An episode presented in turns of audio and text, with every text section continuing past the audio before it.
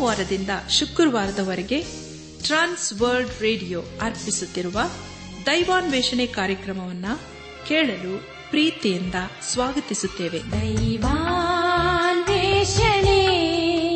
ದೈವಾನ್ವೇಷಣೆ ದೈವಾನ್ವೇಷಣೆ ದೈವಾನ್ವೇಷಣೆ.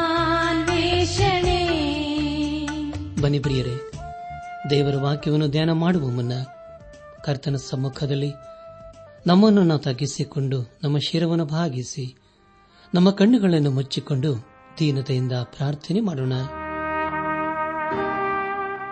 ನಮ್ಮನ್ನು ಬಹಳವಾಗಿ ಪ್ರೀತಿ ಮಾಡಿ ಸಾಕಿ ಸಲಹುವ ನಮ್ಮ ರಕ್ಷಕನಲ್ಲಿ ತಂದೆಯಾದ ದೇವರೇ, ನಿನ್ನ ಪರಿಶುದ್ಧವಾದ ನಾಮವನ್ನು ಕೊಂಡಾಡಿ ಹಾಡಿ ಸ್ತುತಿಸುತ್ತೇವೆ.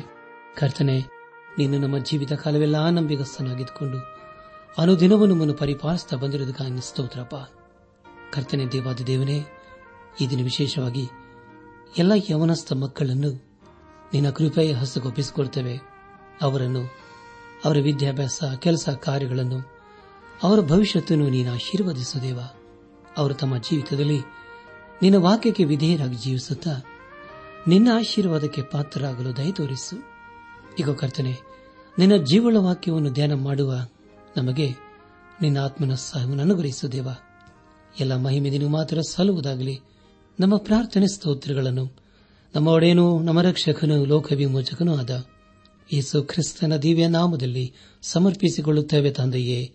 ಆಮೇನ್.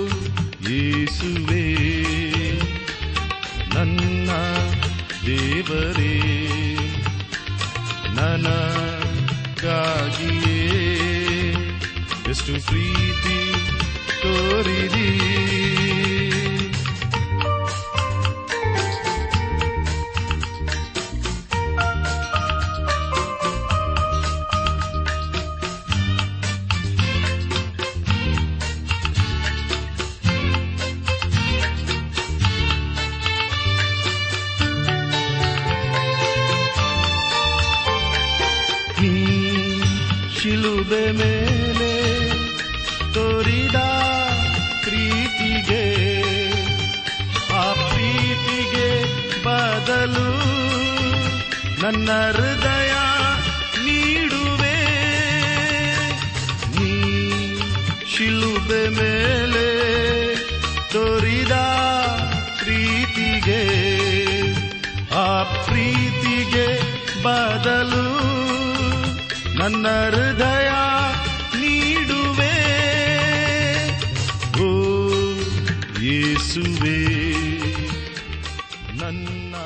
ನನ್ನಾತ್ಮಿಕ ಸಹೋದರ ಸಹೋದರಿಯರೇ, ಕಳೆದ ಕಾರ್ಯಕ್ರಮದಲ್ಲಿ ನಾವು ಅರಸನಾದ ಸೊಲೋಮನನ್ನು ಬರೆದಂತಹ ಪ್ರಸಂಗಿ ಪುಸ್ತಕ ಒಂಬತ್ತನೇ ಅಧ್ಯಾಯ ಒಂದರಿಂದ ಹದಿನಾಲ್ಕನೇ ವಚನಗಳನ್ನು ಧ್ಯಾನ ಮಾಡಿಕೊಂಡು, ಅದರ ಮೂಲಕ ನಮ್ಮ ನಿಜ ಜೀವಿತಕ್ಕೆ ಬೇಕಾದ ಅನೇಕ ಆತ್ಮಿಕ ಪಾಠಗಳನ್ನು ಕಲಿತುಕೊಂಡು ಅನೇಕ ರೀತಿಯಲ್ಲಿ ಆಶೀರ್ವಿಸಲ್ಪಟ್ಟಿದ್ದೇವೆ. ಇದೆಲ್ಲ ದೇವರ ಮಹಾಕೃಪೆಯಾಗಿದೆ, ಸಹಾಯವಾಗಿದೆ, ದೇವರಿಗೆ ಮಹಿಮೆಯುಂಟಾಗಲಿ. ಧ್ಯಾನ ಮಾಡಿದಂಥ ವಿಷಯಗಳನ್ನು ಈಗ ನೆನಪು ಮಾಡಿಕೊಂಡು ಮುಂದಿನ ಭೇದ ಭಾಗಕ್ಕೆ ಸಾಗೋಣ.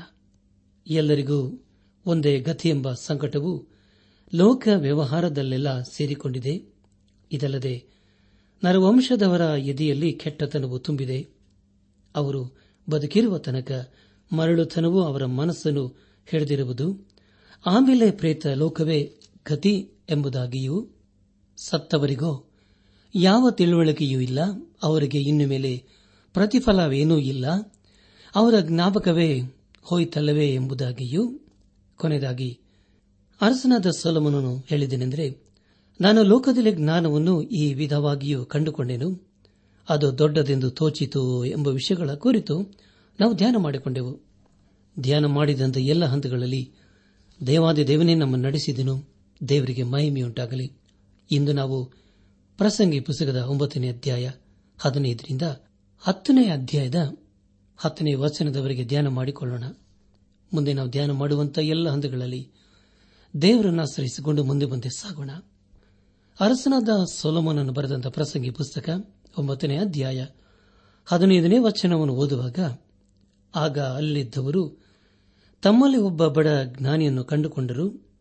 ಅವನು ತನ್ನ ಜ್ಞಾನದಿಂದಲೇ ಆ ಪಟ್ಟಣವನ್ನು ರಕ್ಷಿಸಿದನು. ಆದರೆ ಆ ಬಡ ಜ್ಞಾನಿಯನ್ನು ಯಾರೂ ಸ್ಮರಿಸಲಿಲ್ಲ ಎಂಬುದಾಗಿ. ನನ್ನ ಆತ್ಮಿಕ ಸಹೋದರ ಸಹೋದರಿಯರೇ, ಈ ವಚನವು ಹಿಂದಿನ ವಚನಗಳಿಗೆ ಅನ್ವಯವಾಗುತ್ತದೆ. ಹಿಂದಿನ ವಚನಗಳಲ್ಲಿ ಈಗ ಓದಿದ್ದೇವೆ ನಾನು ಲೋಕದಲ್ಲಿ ಜ್ಞಾನವನ್ನು ಈ ವಿಧವಾಗಿಯೂ ಕಂಡುಕೊಂಡೆನು. ಅದು ದೊಡ್ಡದೆಂದು ತೋಚಿತು ಈಗ ಒಂದು ಚಿಕ್ಕ ಪಟ್ಟಣ, ಅದರಲ್ಲಿ ಕೊಂಚ ಜನರಿದ್ದರು ಒಬ್ಬ ದೊಡ್ಡ ಅರಸು ಅದಕ್ಕೆ ವಿರುದ್ಧವಾಗಿ ಬಂದು ಮುತ್ತಿಗೆ ಹಾಕಿ ಅಲ್ಲಿ ದೊಡ್ಡ ದಿಬ್ಬಗಳನ್ನು ಹಾಕಿದನು ಎಂಬುದಾಗಿ ನನ್ನ ಆತ್ಮಿಕ ಸಹೋದರ ಸಹೋದರಿಯರೇ, ಹದಿಮೂರನೇ ವಚನದಲ್ಲಿ ಬರೆದಿರುವ ಸಂಗತಿಯಿಂದ ಈಗಾಗಲೇ ಓದಿಕೊಂಡಿದ್ದೇವೆ. ಹಾಗಾದರೆ ಪ್ರಿಯರೇ, ಬಿಡುಗಡೆಯನ್ನು ತಂದ ವ್ಯಕ್ತಿ ಯಾರು? ಆತನ ಹೆಸರು ವಿವೇಕವು ಎಂಬುದಾಗಿ. ಅಂದರೆ ಪ್ರಿಯರೇ, ಯೇಸು ಕ್ರಿಸ್ತನಿಗೆ ಮತ್ತೊಂದು ಹೆಸರು ವಿವೇಕ ಎಂಬುದಾಗಿ. ಆತನು ಈ ಲೋಕಕ್ಕೆ ಒಬ್ಬ ಬಡವನಾಗಿ ಬಂದನು.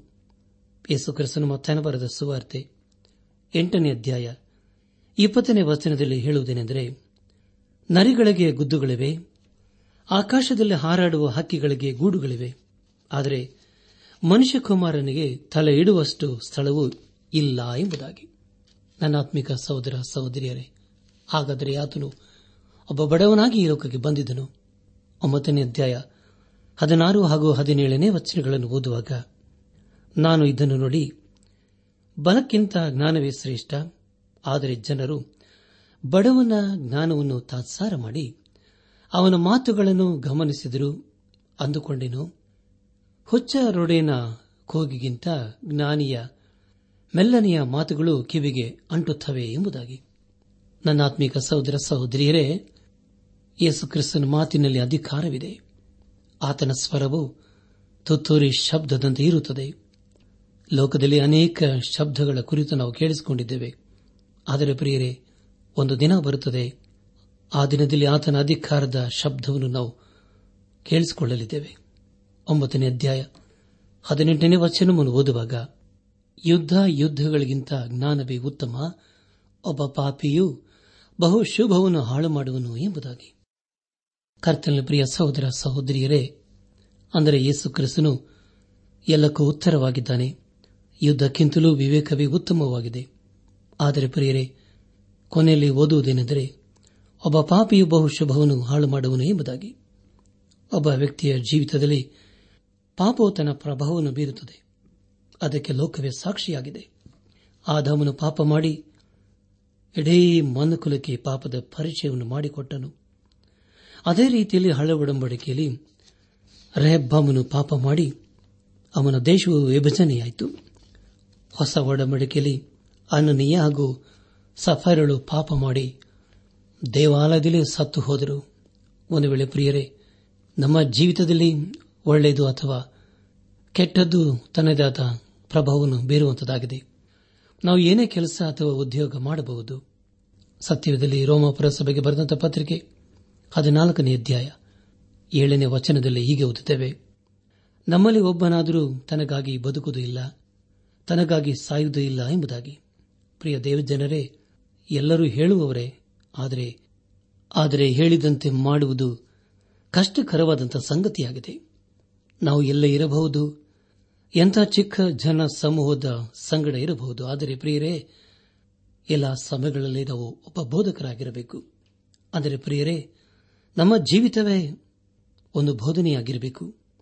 ನಮ್ಮ ಒಳ್ಳೆಯ ನಡತೆಯನ್ನು ನೋಡಿ ಕೆಲವರಾದರೂ ಒಳ್ಳೆಯವರಾಗಬೇಕು. ಹಾಗಾದರೆ ಪ್ರಿಯರೇ ನಮ್ಮ ಜೀವಿತವು ಬೇರೆಯವರ ಮೇಲೆ ಪ್ರಭಾವವನ್ನು ಬೀರಿದೆಯೋ? ಪೇತ್ರನು, ತಾನು ಮಾಡಿದಂಥ ಅದ್ಭುತವಾದಂಥ ಪ್ರಸಂಗದಿಂದ ಅನೇಕರು ದೇವರ ಕಡೆಗೆ ತಿರುಗಿಕೊಂಡರು. ಕೇಳಿಸಿಕೊಂಡ ಆಂಧ್ರೆಯನ್ನು ಅನೇಕರನ್ನು ಯೇಸು ಕ್ರಿಸ್ತನ ಬಳಿಗೆ ಕರೆತಂದನು. ಅದೇ ರೀತಿಯಲ್ಲಿ ನಾವು ಅನೇಕರನ್ನು ದೇವರ ಕಡೆಗೆ ನಡೆಸಬೇಕು. ಇಲ್ಲದಿದ್ದರೆ ಪ್ರಿಯರೇ, ಲೋಕವು ನಾಶವಾಗಿ ಹೋಗುತ್ತದೆ. ಇಲ್ಲಿಗೆ ಪ್ರಸಂಗಿ ಪುಸ್ತಕದ ಒಂಬತ್ತನೇ ಅಧ್ಯಾಯವು ಮುಕ್ತಾಯವಾಯಿತು. ಇಲ್ಲಿವರೆಗೂ ದೇವಾದ ದೇವನೇ ನಮ್ಮ ನಡೆಸಿದನು. ದೇವರಿಗೆ ಮಹಿಮೆಯುಂಟಾಗಲಿ ಮುಂದೆ ನಾವು ಪ್ರಸಂಗಿ ಪುಸ್ತಕದ ಹತ್ತನೇ ಅಧ್ಯಾಯವನ್ನು ಧ್ಯಾನ ಮಾಡಿಕೊಳ್ಳೋಣ. ಈ ಅಧ್ಯಾಯದಲ್ಲಿ ಒಟ್ಟು ಇಪ್ಪತ್ತು ವಚನಗಳಿವೆ. ಮುಂದೆ ನಾವು ಧ್ಯಾನ ಮಾಡುವಂತಹ ಎಲ್ಲ ಹಂತಗಳಲ್ಲಿ ದೇವರನ್ನು ಆಶ್ರಯಿಸಿಕೊಂಡು ಮುಂದೆ ಮುಂದೆ ಸಾಗೋಣ. ಹತ್ತನೇ ಅಧ್ಯಾಯ. ಮೊದಲನೇ ವಚನದಲ್ಲಿ ಹೀಗೆ ಓದುತ್ತೇವೆ. ಸತ್ತ ನೊಣಗಳಿಂದ ಗಂಧಿಗನ ತೈಲವು ಕೊಳೆತು ನಾರುವುದು ಹಾಗೆಯೇ. ಹುಚ್ಚುತನ ಸ್ವಲ್ಪವಾದರೂ ಜ್ಞಾನ ಮಾನಗಳನ್ನು ಮುಚ್ಚಿ ಮೀರುವುದು ಎಂಬುದಾಗಿ. ಪ್ರಿಯ ದೇವ್ ಜನರೇ ಇದರಲ್ಲಿ ಅನೇಕ ಸತ್ಯಾಂಶಗಳು ಅಡಕವಾಗಿವೆ. ಒಬ್ಬ ತಾಯಿ ತನ್ನ ಮಗನನ್ನು ಒಳ್ಳೆ ದಾರಿಗೆ ತರುವುದಕ್ಕೆ ಇಪ್ಪತ್ತೊಂದು ವರ್ಷ ಬೇಕು. ಆದರೆ ಅದೇ ಹುಡುಗನನ್ನು ಕೆಟ್ಟ ದಾರಿಗೆ ತರುವುದಕ್ಕೆ ಕೇವಲ ಐದು ನಿಮಿಷ ಸಾಕು. ಅನೇಕರು ಪ್ರಿಯರೇ, ತಮ್ಮ ಜೀವಿತವನ್ನು ಹಾಳು ಮಾಡಿಕೊಂಡು ಬೇರೆಯವರನ್ನು ಸಹ ಹಾಳು ಮಾಡುತ್ತಾರೆ. ನಮ್ಮ ಧ್ಯಾನವನ್ನು ಮುಂದುವರೆಸಿ. ಪ್ರಸಂಗಿ ಪುಸ್ತಕ ಹತ್ತನೇ ಅಧ್ಯಾಯ ಎರಡನೇ ವಚನವನ್ನು ಓದುವಾಗ, ಜ್ಞಾನಿಯ ಬುದ್ಧಿಯು ಅವನ ಬಲಗಡೆ ಇರುವುದು, ಅಜ್ಞಾನಿಯ ಬುದ್ಧಿಯು ಅವನ ಎಡಗಡೆ ಇರುವುದು ಎಂಬುದಾಗಿ. ಪ್ರಿಯ ದೇವಜನರೇ, ಬಲಗ ಎಂದರೆ ಅದು ಬಲ ಅಥವಾ ಶಕ್ತಿಯ ಕುರಿತು ತಿಳಿಸಿಕೊಡುತ್ತದೆ. ಅಂದರೆ ವಿವೇಕಿಯ ಮನಸ್ಸು ಅವನ ಬಲಗಡೆ ಇರುತ್ತದೆ. ಅವನು ಏನು ಮಾಡಿದರೂ ಅದನ್ನು ತನ್ನ ಮನಸ್ಸಾರೆ ಮಾಡುತ್ತಾನೆ. ಅದನ್ನು ಬೇಕಾಬಿಟ್ಟಿ ಮಾಡುವುದಿಲ್ಲ. ಆದರೆ ಮೂರ್ಖನ ಹೃದಯ ಅವನ ಎಡಗಡೆ ಇರುತ್ತದೆ. ಆದುದರಿಂದ ಅವನು ತನ್ನ ಕಾರ್ಯಗಳನ್ನು ಅರ್ಧ ಮನಸ್ಸಿನಿಂದ ಮಾಡುತ್ತಾನೆ. ಆದರೆ ಪ್ರಿಯ ದೇವಜನರೇ, ದೇವರು ಈ ಸಮಯದಲ್ಲಿ ತಿಳಿಸುವುದೇನೆಂದರೆ, ನಾವು ಏನು ಮಾಡಿದರೂ ಅದನ್ನು ಮನಸ್ಸಾರೆ ಮಾಡಬೇಕು ಎಂಬುದಾಗಿ. ಒಂದು ವೇಳೆ ನಾವು ದೇವರನ್ನು ಸೇವಿಸುತ್ತಾ ಇರುವುದಾದರೆ, ಆತನನ್ನು ಸಂತೋಷದಿಂದಲೂ ಶ್ರದ್ಧೆಯಿಂದಲೂ ಮನಪೂರ್ವಕವಾಗಿ ಮಾಡಬೇಕು. ನಮ್ಮ ಆರಾಧನೆಯಲ್ಲಿ ದೇವರ ಮಹಿಮೆ ಇರಬೇಕು. ನಾವು ಏನೇ ಮಾಡಿದರೂ ಅದನ್ನು ಶ್ರದ್ಧೆ, ಆಸಕ್ತಿಯಿಂದ ಮಾಡಬೇಕೆಂಬುದಾಗಿ ದೇವರು ನಮ್ಮ ಜೀವಿತದ ಮೂಲಕ ಅಪೇಕ್ಷಿಸುತ್ತಾನೆ. ಹತ್ತನೇ ಅಧ್ಯಾಯ. ಮೂರನೇ ವಚನವನ್ನು ಓದುವಾಗ, ಇದಲ್ಲದೆ ಹುಚ್ಚನು ಬುದ್ಧಿ ತಪ್ಪಿ ತಿರುಗುವ ದಾರಿಯಲ್ಲಿ ತನ್ನ ಹುಚ್ಚುತನವನ್ನು ಎಲ್ಲರಿಗೆ ಪ್ರಕಟ ಮಾಡುವನು ಎಂಬುದಾಗಿ.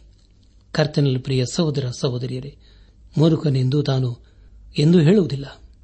ಆದರೆ ಅವನು ಮಾಡುವ ಕಾರ್ಯಗಳಿಂದ ಅವನ ಜೀವಿತದ ಮೂಲಕ ಅವನು ಒಬ್ಬ ಮೂರ್ಖನೆಂಬುದಾಗಿ ತಿಳಿದು ಬರುತ್ತದೆ. ಅವನೆಂದು ನಾನು ಒಬ್ಬ ಮೂರ್ಖನೆಂಬುದಾಗಿ ಹೇಳುವ ಅವಶ್ಯಕತೆಯೇ ಇಲ್ಲ. ಆದರೆ ಇನ್ನೂ ಅನೇಕರನ್ನು ಕೇಳಿಸಿಕೊಳ್ಳುವಾಗ ಅವರು ಮಹಾ ಬುದ್ಧಿವಂತರು ಎಂಬುದಾಗಿ ತಿಳಿದು ಬರುತ್ತದೆ. ಹತ್ತನೇ ಅಧ್ಯಾಯ ನಾಲ್ಕನೇ ವಚನವನ್ನು ಓದುವಾಗ, ದೊರೆಯು ನಿನ್ನ ಮೇಲೆ ಸಿಟ್ಟುಗೊಂಡರೆ ಉದ್ಯೋಗವನ್ನು ಬಿಡಬೇಡ, ತಾಳ್ಮೆಯು ದೊಡ್ಡ ದೋಷಗಳನ್ನು ಅಡಗಿಸುತ್ತದಲ್ಲವೇ ಎಂಬುದಾಗಿ. ಪ್ರಿಯ ದೇವ ಜನರೇ ಅನೇಕ ಸಾರಿ ನಾವು ಕೆಲವು ತಪ್ಪುಗಳನ್ನು ಮಾಡುತ್ತೇವೆ. ಅದು ಮಾನವನ ಸಹಜವಾದಂತಹ ಸ್ವಭಾವವಾಗಿದೆ. ಆದರೆ ಅದು ನಮ್ಮ ಅಧಿಕಾರಿಗಳಿಗೆ ತಿಳಿದು ಬಂದಾಗ ಅವರು ಖಂಡಿತವಾಗಿ ಕೋಪಗೊಳ್ಳುತ್ತಾರೆ. ಅಂತಹ ಸಮಯದಲ್ಲಿ ನಾವು ತಾಳ್ಮೆಯಿಂದ ವರ್ತಿಸಬೇಕು. ಅದರ ಕುರಿತು ಇಲ್ಲಿ ದೇವರ ವಾಕ್ಯವು ನಮಗೆ ತಿಳಿಸಿಕೊಡುತ್ತದೆ. ಆದ್ದರಿಂದ ಪ್ರಿಯ ದೇವಜನರೇ ದೇವರ ಮಕ್ಕಳು ಅನಿಸಿಕೊಂಡ ನಾವುಗಳು ಈ ಲೋಕದಲ್ಲಿ ಎಲ್ಲಾ ಸಮಯಗಳಲ್ಲಿ ತಾಳ್ಮೆಯಿಂದ ವರ್ತಿಸಬೇಕು. ಅದನ್ನು ದೇವರ ಅಪೇಕ್ಷಿಸುತ್ತಾನೆ. ನಮ್ಮ ಧ್ಯಾನವನ್ನು ಮುಂದುವರೆಸಿ, ಅರಸನಾದ ಸೊಲೋಮನನ್ನು ಬರೆದಂತಹ ಪ್ರಸಂಗಿ ಪುಸ್ತಕ ಹತ್ತನೇ ಅಧ್ಯಾಯ ಐದು ಮತ್ತು ಆರನೇ ವಚನಗಳನ್ನು ಓದುವಾಗ ಲೋಕದಲ್ಲಿ ಒಂದು ಸಂಕಟವನ್ನು ಕಂಡಿದ್ದೇನೆ. ಅದು ದೊರೆಯ ಪ್ರಮಾದದಿಂದಾದದ್ದೆಂದು ತೋರುತ್ತದೆ. ಮೂಢರಿಗೆ ಮಹಾಪದವಿ ದೊರೆತಿರುವುದು ಘನವಂತರು ಹೀನ ಸ್ಥಿತಿಯಲ್ಲಿರುವರು ಎಂಬುದಾಗಿ. ಪ್ರಿಯರೇ, ಇದು ಎಂತಹ ದುಃಖಕರವಾದಂಥ ಸಂಗತಿಯಲ್ಲವೇ? ಈ ಅಧ್ಯದಲ್ಲಿ ಬರೆದಿರುವ ಎಲ್ಲಾ ವಿಷಯಕ್ಕೆ ಇಲ್ಲಿ ನಾವು ಒಂದು ಮಾತನ್ನು ಕೇಳಿಸಿಕೊಳ್ಳುತ್ತೇವೆ. ಅದೇನೆಂದರೆ ಯುದ್ದಕ್ಕಿಂತಲೂ ವಿವೇಕವು ನಮ್ಮ ಅನೇಕ ಸಮಸ್ಯೆಗಳನ್ನು ಬಗೆಹರಿಸುತ್ತದೆ ಎಂಬುದಾಗಿ. ಆದರೆ ಪ್ರಿಯರೇ, ಎಲ್ಲದಕ್ಕೂ ಯೇಸು ಕ್ರಿಸ್ತನು ಆಧಾರವಾಗಿದ್ದಾನೆ, ಉತ್ತರವಾಗಿದ್ದಾನೆ. ಯುದ್ಧ ಯುದ್ದಗಳಿಗಿಂತ ವಿವೇಕವೇ ಮೇಲೆ ಎಂಬುದಾಗಿ ಅರಸನಾದ ಸೊಲಮನನ್ನು ಬರೆಯುತ್ತಿದ್ದಾನೆ. ಈ ಒಂದು ಕಾಲದ ಸ್ಥಿತಿ ಏನೆಂದರೆ ಅನೇಕ ದುಷ್ಟರು ಅಧಿಕಾರದಲ್ಲಿ ಇರುವುದನ್ನು ಕಾಣುತ್ತೇವೆ ಒಂದು ಕಾಲದಲ್ಲಿ ಪಾಪ ಎಂದು ಹೇಳುವಾಗ ಅದು ಬೀದಿಯ ಯಾವುದೋ ಒಂದು ಮೂಲೆಯಲ್ಲಿ ಇತ್ತು. ಅದನ್ನು ಆ ಕಾಲದಲ್ಲಿ ಕೆಟ್ಟದ್ದು, ಅನೈತಿಕತೆ ಹಾಗೂ ಅದು ಅಯೋಗ್ಯವಾದಂತಹ ಕಾರ್ಯಗಳು ಎಂಬುದಾಗಿ ಅಂದುಕೊಂಡು ಬೇಸರ ಪಡುತ್ತಿದ್ದರು ಆದರೆ ಬರೀರಿ, ಈಗ ಎಲ್ಲ ಕಡೆ ಪಾಪವೇ ಅಧಿಕಾರ ನಡೆಸುತ್ತಾ ಬಂದಿದೆ. ಅದಕ್ಕಾಗಿ ನಾವು ದುಃಖ ಪಡಬೇಕು ಪಾಪವು ಧೈರ್ಯದಿಂದ ತನ್ನ ಅಧಿಕಾರವನ್ನು ನಡೆಸುತ್ತಲೇ ಇದೆ. ಅದಕ್ಕೆ ಸಮಾಜದಲ್ಲಿ ಒಳ್ಳೆಯ ಹೆಸರು ಸಹ ಇದೆ. ಪ್ರತಿ ದಿವಸ ದೂರದರ್ಶನದ ಕಾರ್ಯಕ್ರಮಗಳಲ್ಲಿ ನಾವು ಹೆಚ್ಚಾಗಿ ಪಾಪದ ಕೊರತೆಯಾಗಿಯೇ ಗಮನಿಸುತ್ತೇವೆ. ಪ್ರಿಯ ದೇವಜನರೇ, ಇಂತಹ ಲೋಕದಲ್ಲಿ ಇರುವಂತಹ ನಮಗೆ ದೇವರ ಬಲವು ಶಕ್ತಿ ಇಲ್ಲದೆ ಹೋದರೆ ಖಂಡಿತವಾಗಿ ಬಿದ್ದು ಹೋಗುತ್ತೇವೆ ಸೋತು ಹೋಗುತ್ತೇವೆ. ಆದುದರಿಂದ ನಾವು ಎಲ್ಲ ಸಮಯಗಳಲ್ಲಿ, ಎಲ್ಲ ಸ್ಥಿತಿಗತಿಗಳಲ್ಲಿ ಯೇಸು ಕ್ರಿಸ್ತನನ್ನು, ಆತನ ಅತ್ಯಧಿಕವಾದ ಬಲವನ್ನು, ಶಕ್ತಿಯನ್ನು ಆಚರಿಸಿಕೊಂಡವರಾಗಿ ಈ ಲೋಕದಲ್ಲಿ ಜಯದ ಜೀವಿತವನ್ನು ಜೀವಿಸುತ್ತಾ ಆತನ ಆಶೀರ್ವಾದಕ್ಕೆ ನಾವು ಪಾತ್ರರಾಗೋಣ. ನಮ್ಮ ಧ್ಯಾನವನ್ನು ಮುಂದುವರೆಸಿ, ಪ್ರಸಂಗಿ ಪುಸ್ತಕ ಹತ್ತನೇ ಅಧ್ಯಾಯ ಏಳನೇ ವಚನವನ್ನು ಓದುವಾಗ, ಆಳುಗಳು ಕುದುರೆ ಸವಾರಿ ಮಾಡುವುದನ್ನು ಪ್ರಭುಗಳು ಆಳುಗಳಂತೆ ನೆಲದ ಮೇಲೆ ನಡೆಯುವುದನ್ನು ನೋಡಿದ್ದೇನೆ ಎಂಬುದಾಗಿ. ಕರ್ತನ ಪ್ರಿಯ ಸಹೋದರ ಸಹೋದರಿಯರೇ, ನಮ್ಮ ಶ್ರಮೆ ನಾವು ಉಳಿಸುವ ಹಣದಿಂದ ನಾವು ಈ ಲೋಕದಲ್ಲಿ ಅಭಿವೃದ್ಧಿಯನ್ನು ಅಥವಾ ಸಫಲತೆಯನ್ನು ಕಂಡುಕೊಂಡಿದೆ ಎಂಬುದಾಗಿ ಹೇಳಲು ಸಾಧ್ಯವಿಲ್ಲ. ಅನೇಕ ಮೂರ್ಖರು ಅನ್ನಿಸಿಕೊಂಡವರು ಸಹ ಈ ಲೋಕದಲ್ಲಿ ಹಣವಂತರು, ಐಶ್ವರ್ಯವಂತರೂ ಆಗಿದ್ದಾರೆ. ಕೆಲವು ಸಾರಿ ಒಬ್ಬ ಮೂರ್ಖನು ಕುದುರೆ ಸವಾರಿ ಮಾಡುತ್ತಾನೆ. ಆದರೆ ರಾಜಕುಮಾರನ್ನು ಅನಿಸಿಕೊಂಡವನು ಸೇವಕನಂತೆ ನಡೆಯುತ್ತಾನೆಂಬುದಾಗಿ ಈಗಾಗಲೇ ಓದಿಕೊಂಡಿದ್ದೇವೆ. ಹತ್ತನೇ ಅಧ್ಯಾಯ ಎಂಟನೇ ವಚನವನ್ನು ಓದುವಾಗ, ಗೊಂಡೆಯನ್ನು ತೋಡುವವನು ತಾನೇ ಅದರಲ್ಲಿ ಬೀಳುವನು, ಗೋಡೆ ಎಡೆಯುವನನ್ನು ಹಾವು ಕಚ್ಚುವುದು ಎಂಬುದಾಗಿ. ಪ್ರಿಯ ದೇವಜನರೇ, ಒಂದು ವೇಳೆ ನಾವು ದೇವರ ಮಕ್ಕಳು ಅನಿಸಿಕೊಂಡವರು, ನಾವು ಪಾಪ ಕೃತ್ಯದಿಂದ ಸಂಪತ್ತನ್ನು ಸಂಪಾದಿಸುತ್ತವೆಂದು ಹೇಳುವುದಾದರೆ ನಾವೇ ಮೂರುಕರು ಅನ್ನಿಸಿಕೊಳ್ಳುವುದರಲ್ಲಿ ಯಾವ ಅನುಮಾನವೂ ಇಲ್ಲ. ದೇವರು ತಕ್ಷಣ ನಮಗೆ ಉತ್ತರ ಕೊಡಬಹುದು ಅಥವಾ ಕೊಡದೇ ಇರಬಹುದು. ಆದರೆ ನಾವು ಆತನ ಉತ್ತರಕ್ಕಾಗಿ ಕಾದಿರಬೇಕು. ದೇವರು ಒಂದು ದಿವಸ ಎಲ್ಲರಿಗೂ ನ್ಯಾಯ ತೀರಿಸುತ್ತಾನೆ. ಅನೇಕ ವಿಶ್ವಾಸಿಗಳು ಅನ್ನಿಸಿಕೊಂಡವರು ಅನೇಕ ತಪ್ಪುಗಳನ್ನು ಮಾಡುತ್ತಾರೆ. ಆದರೆ ಪ್ರಿಯರೇ, ದೇವರು ಎಲ್ಲವನ್ನೂ ಎಲ್ಲರನ್ನು ನೋಡುತ್ತಲೇ ಇರುತ್ತಾನೆಂಬ ವಿಷಯ ಸತ್ಯವಾಗಿದೆ. ಒಂದು ಕಾಲ ಬರುತ್ತದೆ ಆಗ ಆತನು ತನ್ನ ಕಡೆಗೆ ನಮ್ಮನ್ನು ಕರೆದುಕೊಳ್ಳುತ್ತಾನೆ ಹಾಗೂ ನಮ್ಮ ಪಾಪ ಅಪರಾಧ ದೋಷಗಳನ್ನು ಕ್ಷಮಿಸುತ್ತಾನೆ. ನಮ್ಮ ಧ್ಯಾನವನ್ನು ಮುಂದುವರೆಸಿ. ಅರಸನಾದ ಸೊಲೋಮನನ್ನು ಬರೆದಂತಹ ಪ್ರಸಂಗಿ ಪುಸ್ತಕ ಹತ್ತನೇ ಅಧ್ಯಾಯ ಒಂಬತ್ತನೇ ವಚನವನ್ನು ಓದುವಾಗ, ಎಲ್ಲೇ ಕಲ್ಲೆತ್ತುವವನಿಗೆ ಹಾನಿಯಾಗುವುದು ಎಂಬುದಾಗಿ. ನನ್ನ ಆತ್ಮಿಕ ಸಹೋದರ ಸಹೋದರಿಯರೇ, ಅಂದರೆ ಮಾನವನು ತಾನು ಏನನ್ನು ಬಿತ್ತುತ್ತಾನೋ ಅದನ್ನೇ ಕೊಯ್ಯಬೇಕು. ನಾವು ಒಬ್ಬರನ್ನು ಮೋಸ ಮಾಡಿದರೆ ಬೇರೆಯವರು ನಮಗೆ ಮೋಸ ಮಾಡುತ್ತಾರೆ. ನಾವು ಬೇರೆಯವರಿಗೆ ಮುಯಿಗೆ ಮುಯಿ ತೀರಿಸಬಾರದು. ಅಪಸಲನದ ಪೌಲನು ರೋಮಾವರ ಸಭೆಗೆ ಬರೆದಂತ ಪತ್ರಿಕೆ ಹನ್ನೆರಡನೇ ಅಧ್ಯಾಯ ಹತ್ತೊಂಬತ್ತನೇ ವಚನದಲ್ಲಿ ಹೀಗೆ ಬರೆಯುತ್ತಾನೆ, ಪ್ರಿಯರೇ, ನೀವೇ ಮುಯಿಗೆ ಮುಯಿ ತೀರಿಸದೆ ಶಿಕ್ಷಿಸುವುದನ್ನು ದೇವರಿಗೆ ಬಿಡಿರಿ. ಯಾಕೆಂದರೆ ಮುಯಿಗೆ ಮುಯಿ ತೀರಿಸುವುದು ನನ್ನ ಕೆಲಸ. ನಾನೇ ಪ್ರತಿಫಲವನ್ನು ಕೊಡುವೆನು. ಎಂಬುದಾಗಿ ಕರ್ತನು ಹೇಳುತ್ತಾನೆಂಬುದಾಗಿ ಬರದದೆ ಎಂಬುದಾಗಿ. ಅಂದರೆ ಪ್ರಿಯರೇ, ದೇವರು ಪ್ರತಿಯೊಬ್ಬನಿಗೆ ಮೈ ತೀರಿಸುತ್ತಾನೆ ಎಂಬುದೇ ಇದರ ಅರ್ಥವಾಗಿದೆ. ಆದರೆ ಅನೇಕ ಸಾರಿ ನಾವು ಬೇರೆಯವರು ನಮಗೆ ಏನಾದರೂ ಕೆಟ್ಟದ್ದನ್ನು ಮಾಡಿದರೆ ಅದಕ್ಕೆ ಪ್ರತಿಯಾಗಿ ಅವರಿಗೆ ಕೆಟ್ಟದ್ದನ್ನು ಮಾಡಲು ಬಯಸುತ್ತೇವೆ. ಆದರೆ ಪ್ರಿಯರೇ, ಅದು ಸರಿಯಲ್ಲ.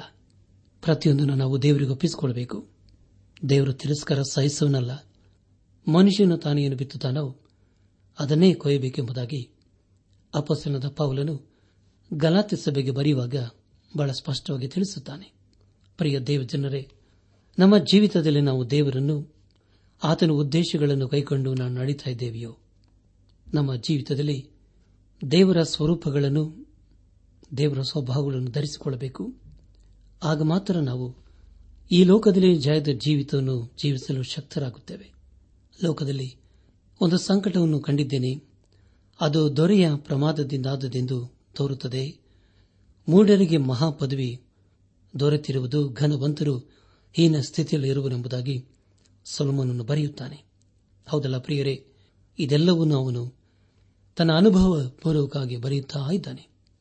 ಕೊನೆಯದಾಗಿ ಅರಸನಾದ ಸೊಲಮನನ್ನು ಬರೆದಂತಹ ಪ್ರಸಂಗಿ ಪುಸ್ತಕ ಹತ್ತನೇ ಅಧ್ಯಾಯ ಹತ್ತನೇ ವಚನವನ್ನು ಓದುವಾಗ ಮರವನ್ನು ಕಡಿಯುವವನಿಗೆ ಅಪಾಯವಿದೆ. ಮಂಡು ಕೊಡಲಿಯ ಬಾಯಿ ಮನೆ ಮಾಡದಿದ್ದರೆ ಹೆಚ್ಚು ಬಲವನ್ನು ಪ್ರಯೋಗಿಸಲ್ಬೇಕಲ್ಲವೇ? ಕಾರ್ಯಸಿದ್ಧಿಗೆ ಜ್ಞಾನವೇ ಸಾಧನ ಎಂಬುದಾಗಿ. ಪ್ರಿಯರೇ, ಇದು ಎಂಥ ಅದ್ಭುತವಾದಂಥ ಮಾತಲ್ಲವೇ? ನಿಮಗಾಗಿ ಮತ್ತೊಂದು ಸಾರಿ ನಾನು ಓದುತ್ತೇನೆ. ಮರವನ್ನು ಕಡಿಯುವವನಿಗೆ ಅಪಾಯವಿದೆ.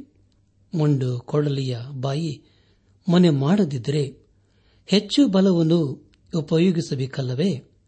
ಕಾರ್ಯಸಿದ್ಧಿಗೆ ಜ್ಞಾನವೇ ಸಾಧನ ಎಂಬುದಾಗಿ. ನನ್ನ ಆತ್ಮಿಕ ಸಹೋದರ ಸಹೋದರಿಯರೇ, ಒಂದು ವೇಳೆ ಕೊಡಲಿಯು ಮೊಂಡಾಗಿದ್ದರೆ ಅದನ್ನು ಚೂಪಾಗಿ ಮಾಡಿಕೊಳ್ಳಬೇಕು. ಇಲ್ಲದಿದ್ದರೆ ಹೆಚ್ಚು ಬಲವನ್ನು ಉಪಯೋಗಿಸಬೇಕಾಗುತ್ತದೆ ಆದರೆ ಅನೇಕರು ಹಾಗೆ ಮಾಡಿಕೊಳ್ಳಲು ಇಷ್ಟಪಡುವುದಿಲ್ಲ ಸಮಯವೂ ಇರುವುದಿಲ್ಲ ಆದರೆ ಪ್ರಿಯರೇ, ಇಲ್ಲಿ ದೇವರ ವಾಕ್ಯವು ನಮಗೆ ತಿಳಿಸುವುದೇನೆಂದರೆ ಎಲ್ಲದಕ್ಕೂ ದೇವರು ನಮಗೆ ಜ್ಞಾನವನ್ನು ಬುದ್ಧಿಯನ್ನು ವಿವೇಕವನ್ನು ಕೊಟ್ಟಿದ್ದಾನೆ ಎಂಬುದಾಗಿ. ಒಂದು ಸಾರಿ ಒಬ್ಬ ಯೌನಸ್ಥನು ಹೇಳಿದ್ದೇನೆಂದರೆ, ಅಯ್ಯವರೇ, ದೇವರು ನನ್ನನ್ನು ತನ್ನ ಸೇವೆಗೆ ಕರೆದಿದ್ದಾನೆ. ಆದುದರಿಂದ ನಾನು ದೇವರ ವಾಕ್ಯವನ್ನು ಬೋಧಿಸಬೇಕು. ಅದಕ್ಕಾಗಿ ಸಿದ್ಧವಾಗಬೇಕಾಗಿದೆ. ಸ್ವಲ್ಪ ಕಾಲ ದೇವರ ವಾಕ್ಯವನ್ನು ಕಲಿಬೇಕೆಂಬುದಾಗಿ ಅಂದುಕೊಂಡಿದ್ದೇನೆಂಬುದಾಗಿ ಹೇಳಿದರು. ಆದರೆ ಪ್ರಿಯರೇ, ಅದಕ್ಕೆ ಮತ್ತೊಬ್ಬ ದೇಹ ಭಕ್ತರು ಹೇಳಿದ್ದೇನೆಂದರೆ, ಹಾಗೆ ಮಾಡಬೇಡ. ಮೊದಲು ನೀನು ಪಾದರಕ್ಷೆಯನ್ನು ಹಾಗೂ ನಿನ್ನ ಗುರಾಣಿಯನ್ನು ಸರಿ ಮಾಡಿಕೋ. ಅದು ಇಲ್ಲದೆ ದೇವರ ಕೆಲಸಕ್ಕೆ ಹೋಗಬೇಡ.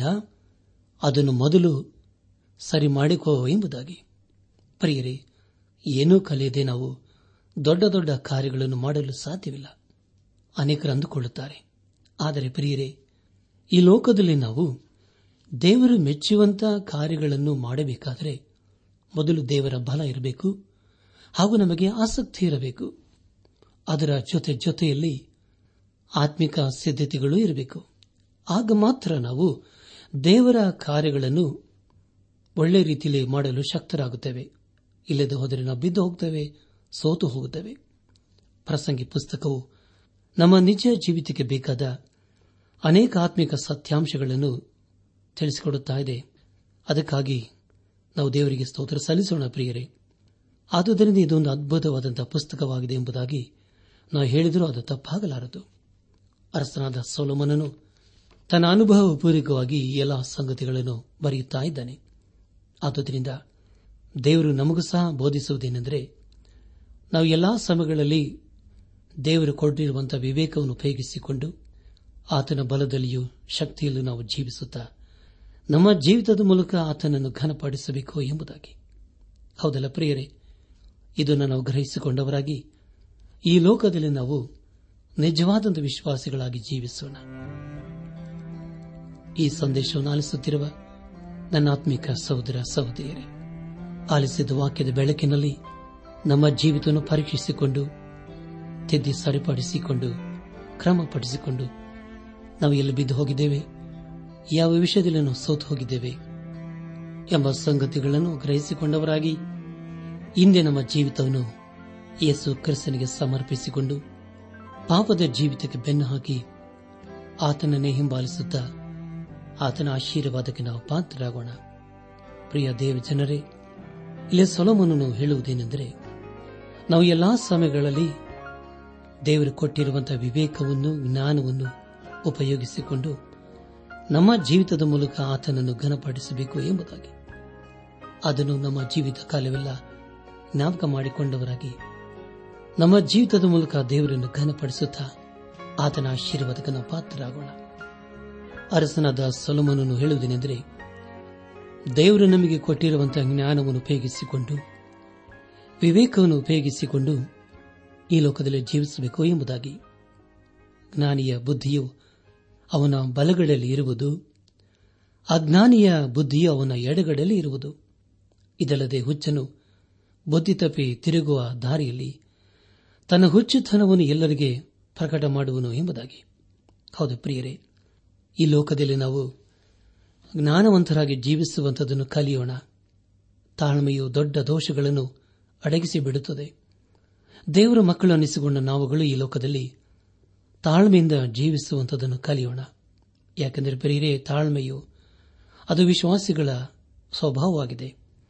ಆದುದರಿಂದ ಈ ಲೋಕದಲ್ಲಿ ನಾವು ಜೀವಿಸುವಷ್ಟು ಕಾಲ ದೇವರು ಮೆಚ್ಚುವಂತ ಕಾರ್ಯಗಳನ್ನು, ದೇವರು ಮೆಚ್ಚುವಂತ ಮಾತುಗಳನ್ನಾಡುತ್ತಾ ನಮ್ಮ ಜೀವಿತದ ಮೂಲಕ ದೇವರನ್ನು ಘನಪಡಿಸುತ್ತಾ ಆತನ ಆಶೀರ್ವಾದಕನ ಪಾತ್ರರಾಗೋಣ. ಹಾಗಾಗುವಂತೆ ತಂದೆಯಾದ ದೇವರು ನಮ್ಮೆಲ್ಲರನ್ನು ಆಶೀರ್ವದಿಸಿ ನಡೆಸಲಿ.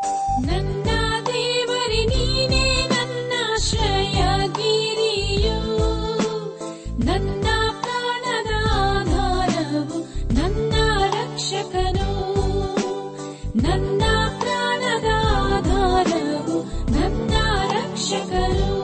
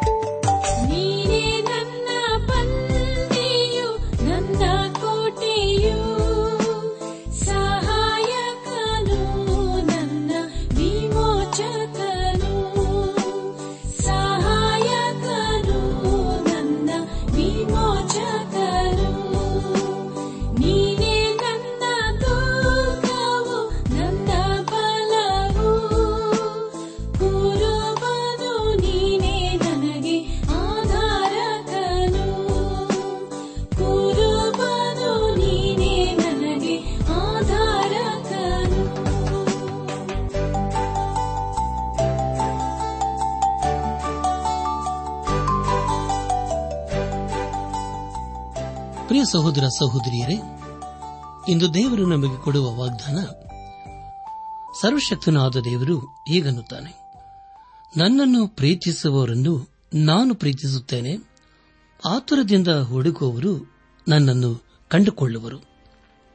ಜ್ಞಾನೋಕ್ತಿ ಎಂಟು ಹದಿನೇಳು.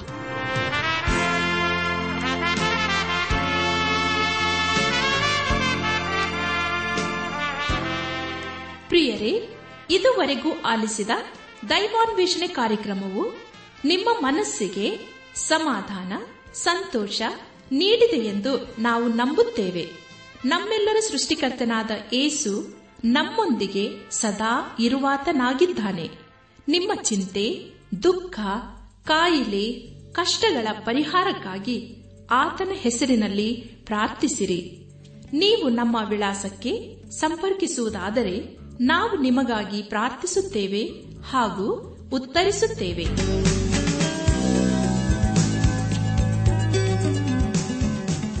ನಮ್ಮ ವಿಳಾಸ ದೈವಾನ್ ವೇಷಣೆ ಟ್ರಾನ್ಸ್ ವರ್ಲ್ಡ್ ರೇಡಿಯೋ, ಇಂಡಿಯಾ, ಟಪಾಲು ಪೆಟ್ಟಿಗೆ ನಾಲ್ಕು ಮೂರು ಎರಡು ಸೊನ್ನೆ, ಬೆಂಗಳೂರು ನಲವತ್ಮೂರು.